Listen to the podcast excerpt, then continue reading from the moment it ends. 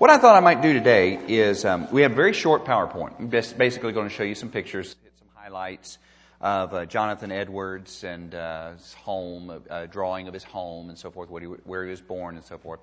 Tell you a little bit about him. And then uh, what I want to do is to read uh, just some excerpts from some of his works and some of his uh, writings and what he had to say. And uh, then I, I, also, in there, uh, want to. This thing's dropping, isn't it? Um, in the midst of that, or else I was getting taller, which I was kind of feeling good for a minute, but then I realized, no, it's it's. Uh, so, uh, and then I want to tie it in with a passage in 1 Corinthians 11 when we talk about uh, the issue of the Lord's Supper and what actually turned out to be a kind of a controversial um, subject in um, his uh, first church, actually his second church. He pastored a. Oh, that's fine. This is fine. This will work. Yeah, I think so. Okay, thank you. Um, thanks, Lewis. Um, if uh, what did I do? I don't know. Y'all laughing. Um, but it's uh, talking about uh, his first church was a Presbyterian church when he was very, very young, around 17. But uh, the church that he served for the longest period of time, there was a controversial issue, and we'll look at, to the scriptures uh, to talk a little bit about that. But we are studying uh, Jonathan Edwards, and you might recognize this picture from last week, those of you who were here, and this is a picture of Jonathan Edwards. He was born in uh, New Windsor, Connecticut, uh, at a very early age. And um, I'm just trying to wake y'all up a little bit. Just trying. He was educated at home. He was uh, one of the first homeschoolers, apparently, but uh, he was educated at home by his mom and dad. Uh, and also his sisters. He was one of 11 children, the only boy. So I wonder what that was like in the house. You know, was he spoiled or what? We don't know. But uh, I think he was about number five or so in there. But he was the only boy, 11 children. Uh, his parents and his sisters uh, chipped in in the education. But then he started at uh, started the Collegiate School of Connecticut, which later became Yale University, and he entered when he was 13 years old. So these um, these people that God used in the founding of this nation were amazingly intelligent, amazingly brilliant. He was already fluent in, uh, in Greek, Hebrew, and Latin by the time he started college. I mean, we do well if we do that in graduate level, but he had already become fluent in it by the time he started, uh, started school. He was married to Sarah Pierpont. I, does any people speak French? I know we have some people that speak French in here. Did I say that right? I'm assuming that looks French, but I haven't. I haven't been able to find any recordings that said her her name yet, so I'm not sure. But uh, I think it's Sarah Pierpont, and that's the first break that I would uh, like to take here. He was 20 years old; she was 13 years old when uh, he first laid eyes on her. And uh, it was a wonderful, beautiful marriage that he had with her. They were married four years later. Uh, so uh, he was considerably older than her, but they had a wonderful marriage. And they also had 11 children. And uh, Jonathan Edwards was known to come home uh, about an hour or so before dinner and spend time with the children. When he would go travel, he would normally take one of the children with him. Uh, he and Sarah would go for rides in the countryside on horseback just to spend time with one another. And uh, it was truly a, uh, a wonderful, wonderful marriage and romance. I would like to uh, read uh, from one of his diary entries about how he thought of this woman. This was before he was actually married to Sarah. But uh, just listen to the words of this man that, that was very, very tall, very gangly, uh, was not the uh, real people person. Sarah ended up being the real people person. But listen to these words and, and the depths of his heart and how he could express uh, how he felt about Sarah. This was uh, written in 1723, and she was, again, 13, and he was uh, 20 years uh, old. They say there is a young lady in New Haven who is beloved of that great being who made and rules the world, and that there are certain seasons in which this great being, in some way or other invisible, comes to her and fills her mind with exceeding sweet delight, and that she hardly cares for anything except to meditate on him. She is of a wonderful sweetness, calmness, and universal benevolence of mind, especially after this great God has manifested himself to her mind. She will sometimes go about from place to place singing sweetly and seems to be always full of joy and pleasure, and no one knows for what. She loves to be alone, walking in the fields and groves, and seems to have some uh, seems to have someone invisible always conversing with her. So even at an early age, his uh, wife to be Sarah what, had a deep faith in God, and um, like I said, the couple had a wonderful marriage that uh, lasted um, for many years and through lots of different challenges uh, along the way. So, there's about his wife. There's his house. It's a little drawing. Uh, couldn't find any photographs. Um, but it was a drawing made by someone. In fact, um, uh, it said Jonathan was born at home, which was obviously very common in that day. In 1726, he accepted the call to um, the Congregational Church in Northampton to serve with his grandfather, Solomon Stoddard. And uh, Solomon was well known, well respected in the community, had been at the church for a long time, uh, was very popular with the people. And uh, one of the reasons why he was so popular with the people is because he had open communion. When they would have communion at the church, uh, he was not uh, very diligent as far as insisting that someone necessarily had a personal relationship with Jesus Christ, which is really essential for uh, the Lord's Supper to really have any meaning, really. Uh, but he didn't insist on that. But remember when we talked about the Great Awakening last week, we said that there was a problem. Remember the halfway covenant that we talked about? And what was the, the halfway covenant uh, brought about to solve? Well, many ministers were concerned that many of the children of their membership, of their members, were not professing faith in Christ and not presenting themselves to the church for membership. So therefore, the halfway covenant, 1662, I believe it was, uh, said, well, you know what, we'll just go ahead and baptize the children of members in good standing anyway. And so they'll be members of the church. Well, consequently, as we said, what kind of an effect is that going to have on the church?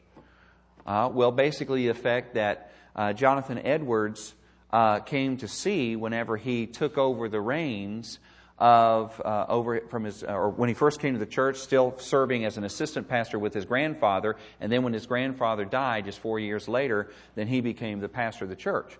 But what he found was that the people were very spiritually dead. The church was dead.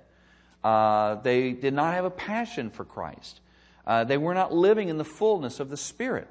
It become mundane, mundane. It become just dead orthodoxy, dead religion. And so that's what faced him, you know, at that time. Whenever uh, his, his father, highly, highly respected, his grandfather, highly respected in the congregation, as well as the Native Americans. And a few years later, Jonathan Edwards would also have the opportunity to minister to the Native Americans. So maybe that's where some of the seeds for a, a heart and a compassion for these people, the Native Americans of the, of the uh, country, uh, those may have been planted by his grandfather. But then later on, he went to go work uh, the ministry that David Brainerd had started. And we'll tell you a little bit about those circumstances uh, in just a, a few minutes. When Edwards took over the pastor of the church, he found the people's spiritual, their spiritual life very dry and stale. Edwards began preaching about the absolute necessity for spiritual renewal and a passionate relationship with Jesus Christ. He began to see changes in, happening around 1733. But he, interesting, he started a series on justification by faith. Remember, we said that uh, one of the outcomes of the Great Awakening was a resurgence of Calvinism. And for some would say, well, wait a minute, Calvinism doesn't seem to go hand in hand uh, with revival. Uh, because you know it's talking about the sovereignty of God, that we are uh, sinners, totally helpless. There's nothing that we can do to be saved. It's only by the grace of God and coming into a relationship uh, with Him. But the emphasis on the sovereignty of God and that we will give an account to Him was what resonated with the people. So he began the series of messages on justification and in 1734, and then the seeds of the revival, the revival began to take place as people were, uh, uh, were, were ministered to by these messages. Here's a couple copies of his actual sermons. Well, one, one the one on the right is actually a, a, printed version that a printer had produced on the message itself. The one on the left is actually his handwriting showing uh, what his sermons looked like and, and uh, uh what his writing was like and what he read from whenever he uh, uh, delivered his sermons. By the way, he read his sermons. He just he was not he was not a real anim- animated speaker, and so he would literally sit behind the pulpit uh, with his spectacles on, peering over his spectacles, but reading uh, the entire sermon. And that's exactly what he did with the uh, sinners in the hands of an angry God. And what was so amazing about that is that it was so anointed that people were literally holding on to the backs of the pews, so convicted of their sin and in their need for a Savior. It was, it was truly uh, an amazing work of God. When Edwards was asked to leave the North uh, the church in Northampton. He then went to work as a pastor in, uh, to the settlers and missionaries, uh, missionary Indians in uh, Stockbridge, Massachusetts. And once again, that was the ministry that David Brainerd uh, started. In 1757, uh, he accepted the presidency of the College of New Jersey, which later became Princeton. And he died on March 22, 1758, from complications from an experimental smallpox vaccination and uh, obviously it, it, didn't work like it was supposed to. And um, he was, uh, through all these, let, us kind of now backtrack. I gave you a little uh, uh overview there. Uh, the reason why he was asked to leave the church in Northampton was because he started insisting that people be Christians to take the Lord's Supper. And that didn't sit well with the people. Even after he'd been there over 20 years, uh, when he said, wait a minute, something's wrong with this picture. And that's what I wanted to just look at for just one second here, uh, and that's in 1 Corinthians chapter 11. Because it's amazing, and, and as we consider the Great Awakening, as we looked earlier at the Reformation and the works of Zwingli and Luther and Calvin and and uh, uh, then we, we come now, uh, many years later, and uh, we're talking about the revivalists in uh, the United States. You know, as we look back, we can see how God used these people in a mighty way. Even Solomon Stoddard, who, the grandfather of uh, Jonathan Edwards. But we can also look back, and when we put it against uh, the light of Scripture, we can see that they didn't always get it right. They didn't always, they didn't always have the right perspective. And, and we can only um, uh, speculate as why, when something would seem to be so obvious, why they wouldn't get it. Uh, but nevertheless, uh, they didn't. One of the things, obviously, was the issue of the Lord's Supper. Why Solomon Stoddard did not really uh, insist that the people be Christians to take the Lord's Supper uh, is a mystery. Because it's clearly in Scripture where it is important to look at one's relationship with Christ and consider that even for the act of worship that we call the Lord's Supper. In fact, when we take the Lord's Supper here, it's, it's, we're in a big place and we pass out these, these dishes and, and, uh, uh, or, or, these baskets and they've got the, the juice and the little all self-contained, really convenient, you know, expediency, you know, that's the thing of the, of the day. And you take that and you peel off the top, and you got your bread, and you peel off the uh, next layer and you got your juice and, and, and, and sometimes it's kind of tacked on sometime in the service. But you know what? what we see in Scripture is it was central to worship. It was not just tacked on, it was central and, and, and for what it represented. Because it was an act of worship and it's intended today to be an act of worship. Now, the scripture does tell us that one day when the Lord returns, every knee will bow and every tongue will confess that Jesus is Lord.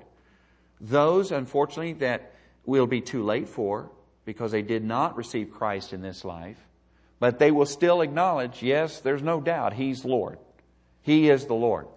As well as those who have a personal relationship with Him, and, and they did uh, come into uh, faith in Him, and they will be announcing it because out of the relationship that they have with Him. Some will simply be acknowledging His rightful position, but they have no relationship with Him. The others will be announcing it out of that relationship with Him. He is the Lord of Lords, the King of Kings. Okay? Well, it's essential that when we consider worship, who are the ones that can truly worship God? Only those who have a personal relationship with Him, right? Remember the, uh, the account in Scripture, John 6, when Jesus is talking to the woman at the well, and he said, You know what? One day it's not going to make any difference whether you worship up there on that mountain or if you worship down in Jerusalem because uh, the Lord is looking for those and he seeks those who will worship him in spirit and in truth. And those are the true worshipers of God. The Lord's Supper being an aspect of worship. In 1 Corinthians 11, uh, beginning in verse 23, it says, For I have received from the Lord that which I also delivered to you that the Lord Jesus, in the night in which he was betrayed, took bread, and when he had given thanks, he broke it and said, This is my body, which is for you. Do this in remembrance of me. In the same way, he took the cup also after supper, saying, This cup is the new covenant in my blood. Do this as often as you drink it in remembrance of me. For as often as you eat the bread and drink the cup, you proclaim the Lord's death until he comes. Therefore, whoever eats the bread and drinks the cup of the Lord in an unworthy manner shall be guilty of the blood, the body and the blood of the Lord. But let a man examine himself, and so let him eat of the bread and drink of the cup. For he who eats and drinks, eats and drinks judgment to himself, if he does not judge the body rightly. For this reason, many among you are weak and sick, and a number sleep. What do you think Paul meant by that? Dead. That's right. Some have died. Wow. And we believe that, you know, obviously God does not hold people who do not have a relationship with Him to the same standard as those who do have a relationship with Him. You know, when we sometimes we get upset with lost people because of how they act. Well, they're just acting like lost people. Why do we get all upset with them? We need to get upset with the ones who supposedly know better and have a personal relationship with Christ and they act that way. Uh, and then only then, God only knows what's truly in their heart. But I understand this in this passage and in this context that there were those who had a personal relationship with God that still were so flippant in their relationship with Him, were living ungodly lives, and even coming to the time which was a celebration and a remembrance of what God had done for them and the ultimate sacrifice and just gorging themselves and just being haphazard with the Lord's Supper, that the Lord just said, You know what? You're becoming more detrimental to my cause, and I'm just going to take you out. Go to sleep. So he takes it pretty seriously. Do you get the impression that he takes the Lord's Supper pretty seriously? He says, um, verse 31 for, uh, for if we judged ourselves rightly, we should not be judged. But when we are judged, we are disciplined by the Lord in order that we may not be condemned along with the world. So then, brethren, when you come together to eat, wait for one another. If anyone's hungry, let him eat at home, so that you may not come together for judgment. So, see, even when they had the Lord's Supper and it was actually a whole meal, there were some people that were getting there early and, and eating all the food. They were eating up all the chicken before the others could get there. And he said, Look, if you're just coming to go ahead and have a meal, go ahead and eat at home so that you're not hungry when you get here because, yes, it's a meal, but the purpose behind the meal is much more significant than just feeding your bellies. And so that's what he's saying. Now, the reason why I read that passage is because we see there the Apostle Paul was giving clear instruction that we're not to be flippant with the Lord's Supper. If there was a whole church possibly full of unregenerate people or people who had just become apathetic in their spiritual walk and in their life with Christ, and they're in there, and Solomon Stoddard, the, pot, the pastor of that church, did not help them to go deeper in their faith in that respect. So he made, uh, uh, he, he, uh, um, he compromised. He compromised on that issue. Well, now comes along his, uh, his grandson and takes over the church. And as Jonathan Edwards, being a, a deep student of the Word, and began to study and, and, and, and had convictions about what he was preaching, what he was teaching the people, a pastor's heart wanting them to, to go on to faith in Christ and, and to not settle for spiritual apathy and coldness. He began, this is one th- measure that he takes, and it ends up costing him uh, his position at the church. You know what's amazing about that? Is that that was in 1950, or I mean 17, not 1950, 1750 and he'd already been there 20 some years, and that was after or near the end of the Great Awakening. So even when he was there at that church for the Great Awakening, and they experienced spiritual renewal, but then when there was one particular doctrine that he really drew a line in the sand, the people rejected it, and they still rejected him as their pastor. Remember what we said last week? One of the things for the points for home was that you can't constantly rely on the work of Jesus Christ in years gone by. It has to be a daily refreshing. It has to be daily walking with Him. Because, see, if you rely on some past experience, even an experience that they must have been absolutely amazing for those that were in the Great Awakening, even an experience like that, eventually your hearts can drift away from the truths, even of God's Word, even in that time. And so, Jonathan Edwards, when he confronted them and, and said, You know what, we're not going to just open this up to everybody, they said, No, no, no, no. We're not going to accept that. I want to read some excerpts from some of his works uh, to you. I just read uh, one from his diary uh, here uh, in, in, this book. Uh, I want to read now from uh, his work called Some Thoughts Concerning the Present Revival of Religion in New England, 1742. This was Jonathan Edwards giving his opinion on what was going on.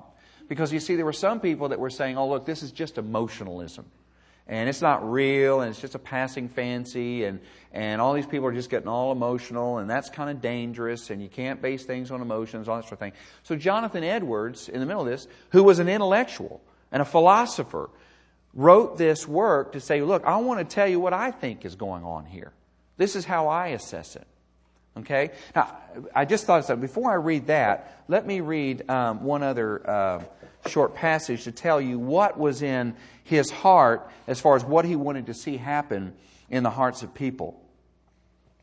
Um, he says, uh, this was in his uh, A Treatise Concerning Religious Affections, which was in 1746. He wrote this. He said, The kind of religion that God requires and will accept does not consist in weak, dull, and lifeless wouldings.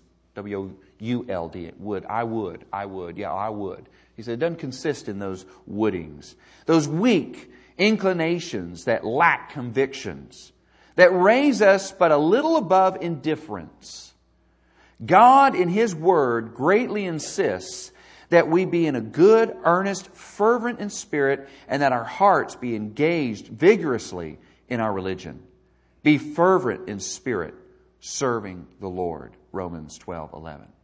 So you see, you get a glimpse of what was in his heart there. He said, Look, we, we, we can't just have this dead religion that's going on. We can't just uh, settle for this. And he wanted so passionately, passionately for his people to understand that and to get that. And then it was under that, even with his dry way that he presented his messages, that the Holy Spirit anointed this man, chose him of all the ones that he could have used, chose him to be uh, one of the primary players in the whole uh, uh Great Awakening.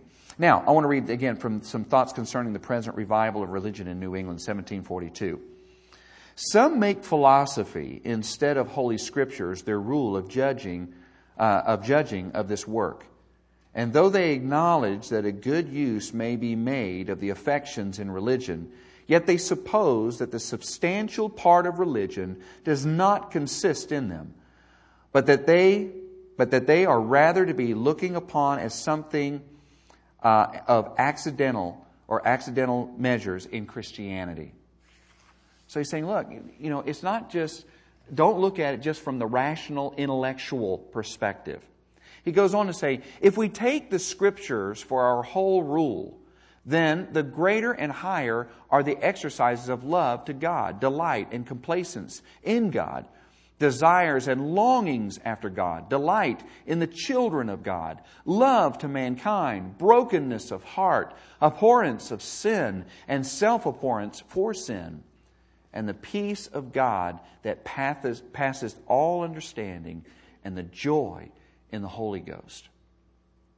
Once again, he goes on and says, it is not unlikely that this work, talking about the Great Awakening, this work of God's Spirit, that it is so extraordinary and wonderful, is the dawning or at least a prelude of that glorious work of God so often foretold in Scripture, which is in the progress and issue of it shall renew the world uh, of mankind.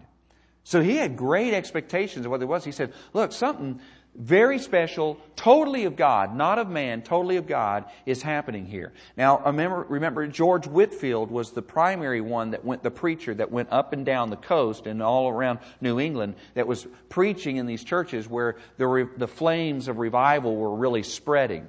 But, you know, it, it, it kind of started under Jonathan Edwards' uh, preaching. One last passage out of that, uh, out of that work.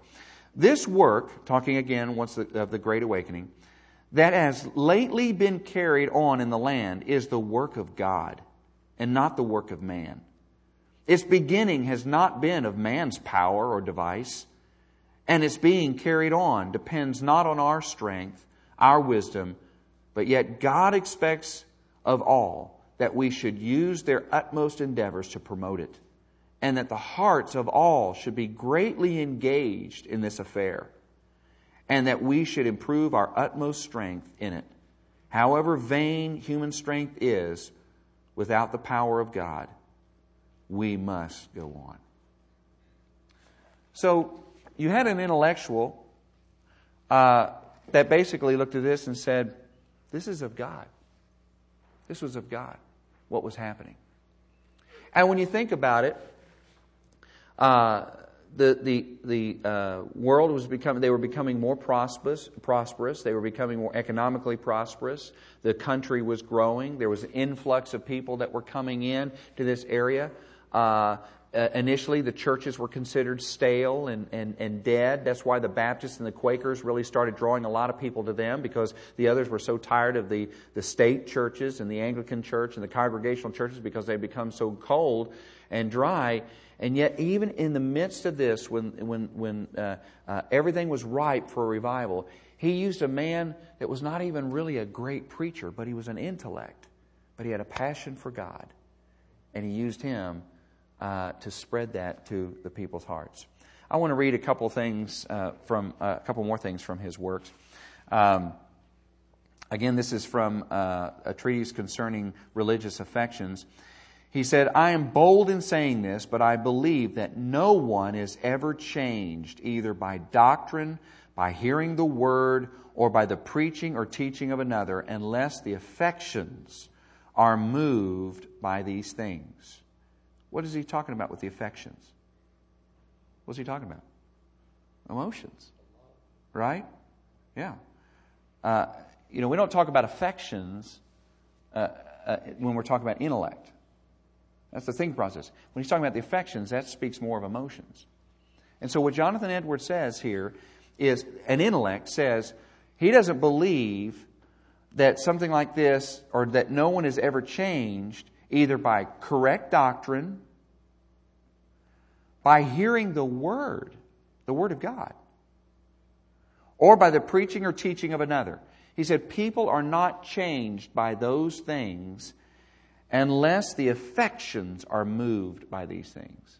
Now, I think that's, that's significant because what Jonathan Edwards was saying is look, while we cannot live our lives on emotions, Lewis knows what it's like uh, when people come in and their emotions are broken and they're scarred and they're hurting and they're trying to find their moorings. They're trying to find uh, the way to get through the next day.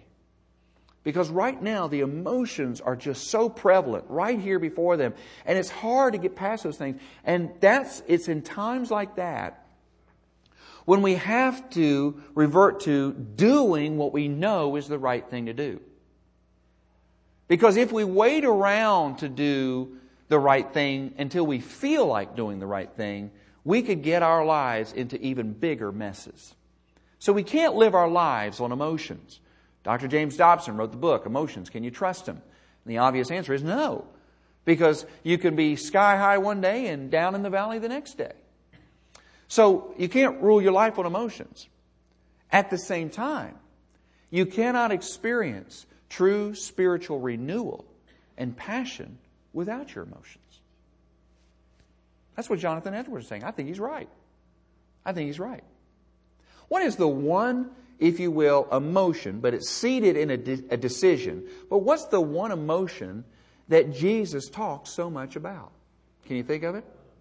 Love. That's right.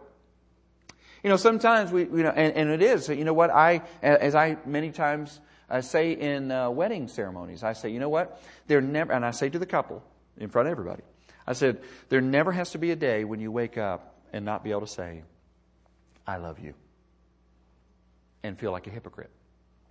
If you understand that love is a decision and a commitment that you make, there never has to be a day, even if you don't feel very loving to that person, there never has to be a day that you wake up, you take the hands of that person and say, I love you. Now, you may think in your heart, I don't like you right now, but I love you. I love you. So I say, you never have to. Be, see, sometimes people just say, well, I just feel like if I say that, I, I just feel like a hypocrite, so I won't say it at all. No, you don't have to. You just got to have the right perspective on it. You may be, you may be in a, a tough situation with that person right there, but you can still say, I love you. And you know what? They need to hear, I love you. If, if God thought it important enough to say, For God so loved the world that he gave his only begotten Son, and we're in the world, if God thought enough to say, I love you, then it stands to reason that as people we have to hear, I love you. And so you never have to feel like a hypocrite when saying, uh, saying that. But if you're talking about even spiritual passion, if the emotions are not engaged at least somewhere in there, then it becomes a dry exercise in intellectualism. It becomes a pursuit of knowledge. And sometimes people are relying so much on what they know about the Bible and how long they've been a Christian, but really their spiritual passion is gone. Why? Because the emotions have not been engaged. And Jonathan Edwards says, you can even have the, the preaching of the Word of God, the preaching and teaching of someone else, and, uh, and, and, all of these things, uh, great doctrine, and yet the person not even be moved. Now listen, no one ever seeks salvation. What does that sound like? Is that an Arminian quote or is that a Calvinist quote? Yeah. Yeah, he says, you know, based on what God's word says, is that even no man comes to the Father unless the Father draws him or the Spirit draws him, you know. So even when we get saved, it all starts with God. See, there's no reason to take Calvinism to its extremes. There's no reason to take predestination to the extremes and saying, you know, so now uh, we're not going to worry about evangelism because if the elect or the elect, they're going to get saved anyway, so we won't worry about that. Well, there's no reason to take it to extremes like that. Because obviously, the Apostle Paul says, how, how will they know? Faith comes by hearing, and by hearing the Word of God. How will they know unless a, a preacher preaches? So Paul was even acknowledging the very one who wrote the words about saying, yes, God chooses and God predestines. He's saying, but unless they, you, there's a response that's required. But Jonathan Edwards is saying right here, he says, no one seeks salvation. Now, there can be those that are seeking purpose or they're seeking something, and the, the Lord says in Hebrews, God is the, result, is the rewarder of those who diligently seek Him. As Pastor Fleming has been saying, that, uh, and once again, John 6, he calls God the great seeker. It was God who is seeking us. But then also in Acts 17, it talks about that, uh, that He has placed it within us to to seek Him and to grope for Him, and He is not far off, even if we might grope for Him to find Him. So God's put that within us. But you see, it all started with God. Because as human beings, we don't naturally seek salvation. It's God, you might think of it this way it's God that whets our appetite to seek that which we're missing and that we desperately need. So, he says, No one seeks, ever seeks salvation. No one ever cries for wisdom. No one ever wrestles with God. No one ever kneels in prayer or flees from sin with a heart that remains unaffected. In a word, there is never any great achievement by the things of religion without a heart deeply affected by those things. Wow. Guy had some rich stuff to say, didn't he? Now, the reason why it was important that I read that to you before I read some excerpts from Sinners in the Hands of an Angry God, because you needed to hear the heart of that man. He desperately wanted people to know God and to walk in that knowledge of God. But I tell you what, he didn't pull any punches whenever he preached his sermon, Sinners in the Hands of an Angry God. The, the text that it was taken from is Deuteronomy 32 35, which simply says, Their foot shall slide in due time. And boy, did he go off on that verse. I want to just read some of the very first uh, lines of his message. In this verse, uh, in this verse is threatened the vengeance of God on the wicked, unbelieving Israelites, who were God's visible people and who lived under the means of grace, but who, notwithstanding all God's wonderful works towards them, remained void of counsel, having no understanding in them.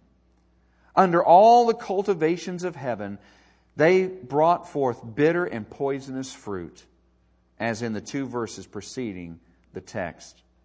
The expression I have chosen for my text, their foot shall slide in due time, seems to imply the following things relating to the punishment and destruction of which these wicked Israelites were exposed. I guess it would be, I wonder what Edward sounded like when he read that.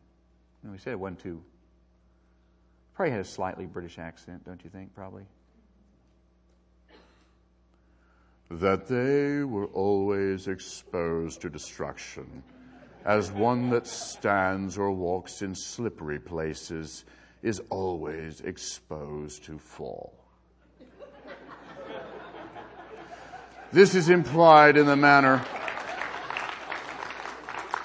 this is implied in the manner of their destruction coming upon them, being represented by their foot sliding. The same is expressed in Psalm 72 18. Surely thou dost set them in slippery places, thou cascadest them down into destruction.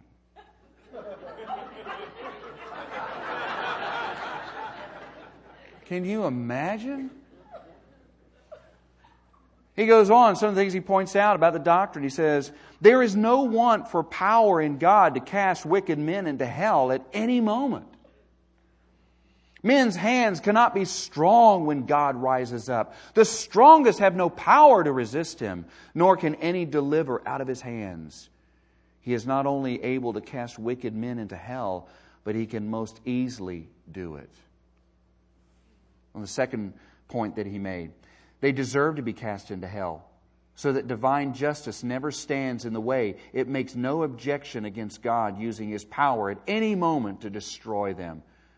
His commentary goes on Yea, on the contrary, justice calls aloud for an infinite punishment of their sins. Divine justice says of the tree that brings forth grapes of Sodom, Cut it down, why cumbereth it to the ground? Luke 13, 7. The sword of divine justice is every moment brandished over their heads, and it is nothing but the hand of arbitrary mercy and God's mere will that holds it back. Number three, they are already under a sentence of condemnation to hell. They do not only justly deserve to be cast down thither, but the sin, I just like that word, thither. So don't run with those thithers. I'm sorry. But the sentence of the law of God, that he, I was up late last night, folks. I'm sorry. That eternal and immutable rule of righteousness that God has fixed between Him and mankind is gone out against them and stands against them, so that they are bound over already to hell. John 3:18 he that believeth not is condemned already, so that every unconverted man properly belongs to hell. Number four, they are now the objects of that very same anger and wrath of God that is expressed in the torments of hell. And the reason why they do not go down into hell at each moment is not because God, in whose power they are, is not then very angry with them, as he is with many miserable creatures now tormented in hell, who there feel and bear the fierceness of his wrath. Yea, God is a great deal more angry with great numbers that are now on earth, yea, doubtless, with many that are now in this congregation, who it may be are at ease then he is with many of those who are now in the flames of hell. He's just as angry with some in this congregation right now as he is with those in hell.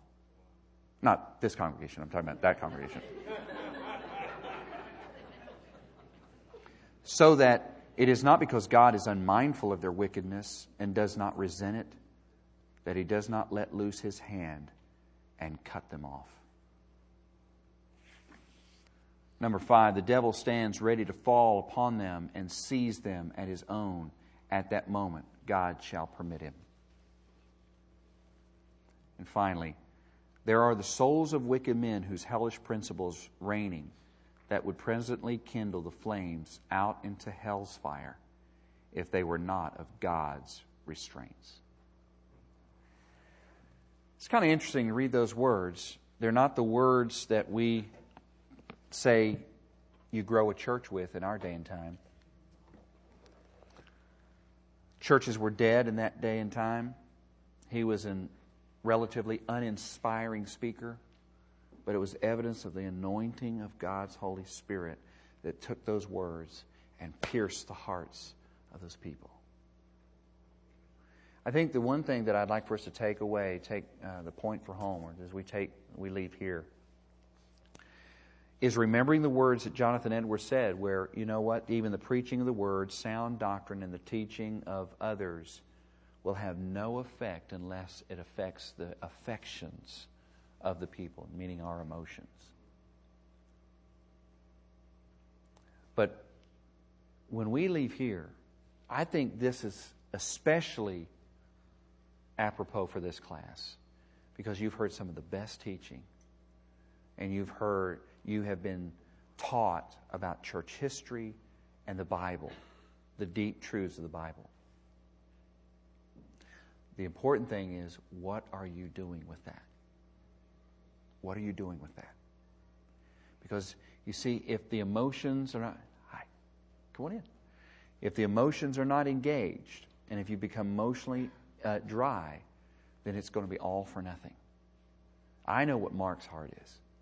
Mark's heart, more than anything else, with all of the teaching that you've received, is that you would be people passionate for God and walking with God. That it's not just an intellectual pursuit. And that it would so affect your lives that you would see, and this is what I've been sharing, this, this is just a, a conviction that I have come to over the last several years. Um, we are going to be starting Faith, the evangelism program, in the fall. But if this church has the idea that that's our evangelism program, then we're never going to achieve what God wants us to achieve in this church and for His kingdom. Because God wants every one of us to see that we are ambassadors for Him. And it is absolutely essential that we have a passionate relationship with Him and a faith in Him. So that then when we, so number one, that we are moved to go to our neighbors and our friends and our family. Number one. And then number two, when we do go to our neighbors and our family and our friends, that they see the words that we speak and what we say is the most important thing to us, authenticated by our lives. They go hand in hand. The easiest type of evangelism, believe it or not, the easiest type of evangelism is to just get on a plane where you're riding beside somebody that you're going to go to a destination, and when you get off the plane, you're going to go your separate ways. They don't know anything about you, and you don't know anything about them. That's the easiest kind of evangelism because there's not really any accountability there. The toughest kind is when people are able to see how you live and whether or not your words really mean anything. These people, even though maybe they didn't like one thing he stood for a little bit later on in that church, Jonathan Edwards believed everything he said, and he delivered it, and he literally left it in the hands of God. And God was the one that pierced the people's hearts, and as a result of that, revival broke out. And he used it for his glory. And even an intellectual stood back and said, Whoa, this is a God thing. This is a God thing. He said it differently, but that's what he meant. Let's pray. Father, thank you for this day. Thank you, Lord, for your word. Thank you for those that have gone before us to pave the way. Thank you, Lord, for the examples that they set for us. And Lord, I pray that I'll be a person like that. And I pray that the people in this room will be people like that. And Lord, as you school us, as you teach us, as we grow in you, help us, Lord, to engage our passions and our emotions as well, so that we will be a people truly on fire for you. Lord, I believe it's possible that another awakening just like that can happen again. When we least expect it, in the most unexpected ways. Oh Lord, we pray that you would do that in our lives, in our community, in our state, in our country, and eventually across the world. Lord, let us begin to experience a little bit of what they experienced in that great awakening in this country and what other countries are experiencing where the church is growing by leaps and bounds, even underground sometimes. May we experience that here in our lives as well. When all we can do is stand back and say, This is a God thing, there's no other explanation. We pray that this would be the case. We pray for this. In Jesus' name, amen. Thank you all.